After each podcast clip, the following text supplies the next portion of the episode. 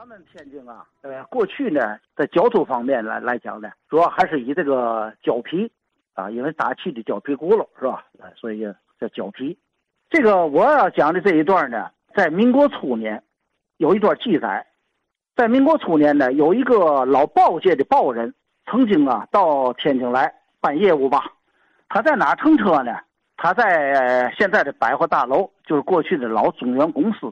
到中山路，现在的中山路，这个中山公园，过去叫河北公园吧。这位老记者呢，站着呢等车，当然眼呢就自然得上这个胶皮上看，因为当时就是胶皮，是吧？除此之外还有电车，但是呢，可是在民国初年，这个电车就到关元号，是吧？还没通，还没过河，是吧？所以说只能坐胶皮呀，由中原公司到河北公园、中山公园。他拿眼呢在那站着瞅着。就来了一张胶皮，车吗？呃，您了上哪去啊？啊，这北京来的先生呢就说了，是吧？呃，我去河北公园多少钱呢？是吧？这一问呢，下边这胶皮就说话了。哎呀，你去哪儿？河北公园，这趟可不近呐啊！这都到了新车站了，过了新车站呢，那就没人了都。这趟太远了，这趟，这样吧。你给三毛钱吧。这位北京来的老记者就说了：“太多了，哪用了这么多呀？是不是？”这个胶皮说：“多吗？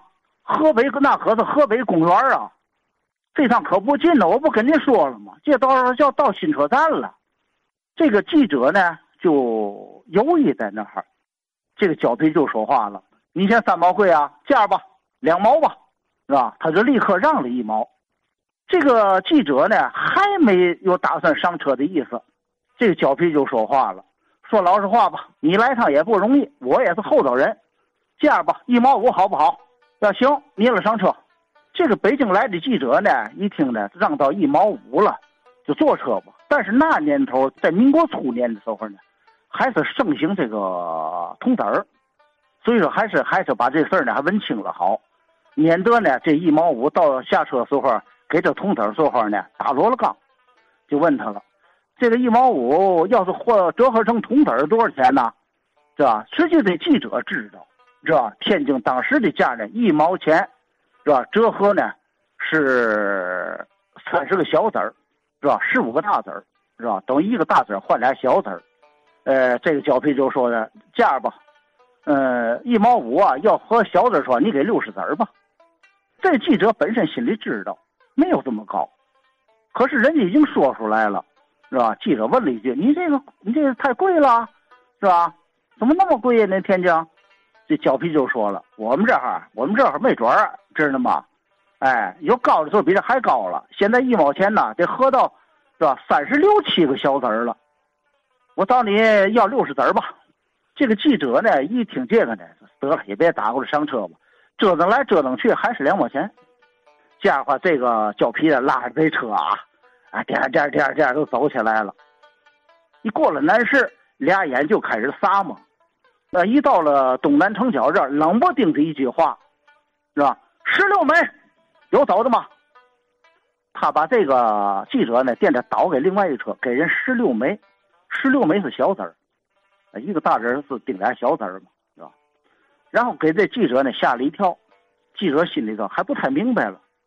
那我已经在你这车上，怎么还十六枚走嘛？我再给你十六枚。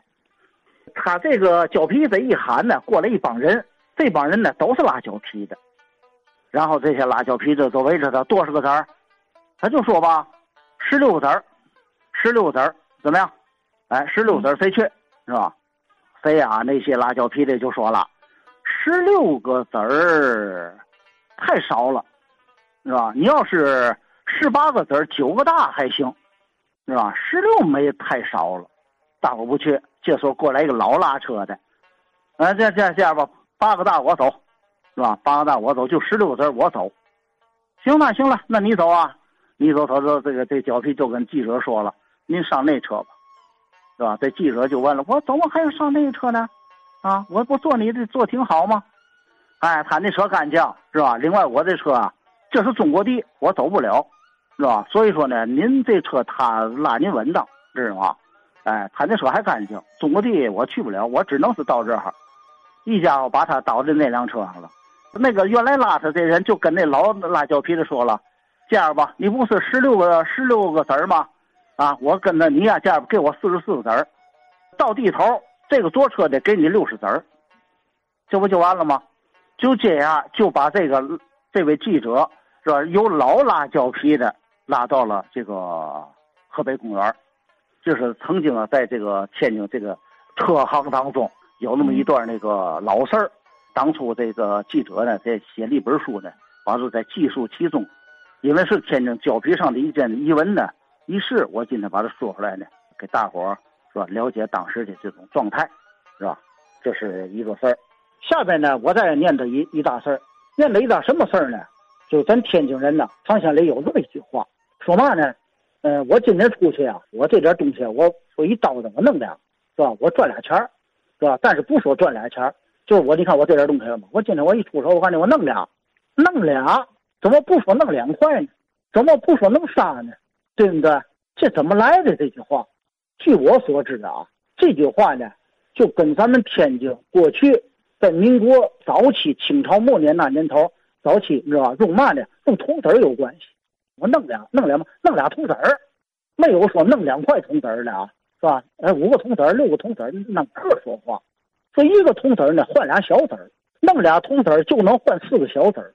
这四个小子儿能解决什么问题？过去啊，在我们家呢，有一个大师傅，姓高叫高顺，他住在哪儿呢？他住在北大关那儿的洋货街。天津不俩洋货街吗？一个东门外的，一个那个那个北大关的。他住在北大关的那儿。他呢，原来呢是在边界做饭，正因为呢，边界给我们家。给我爷爷送东西，你知道吗？让他来的，是吧？也是赶过年送东西。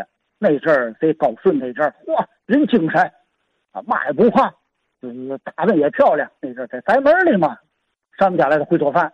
我爷爷一看这人呢，就喜欢上了，说你现在不是在边界吗？你看看，你要是在那干不行，你上我这儿来。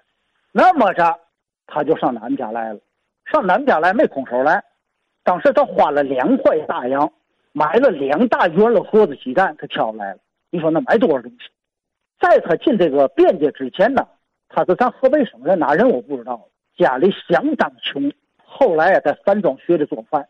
当时那年头，他在老家是穷的没辙了，饿的没辙了，你知道在哪儿呢？在垃圾堆上拾拾乱七八糟，翻出一个小钱儿来，一小蹦子儿，买了一个烧饼。那天过去了。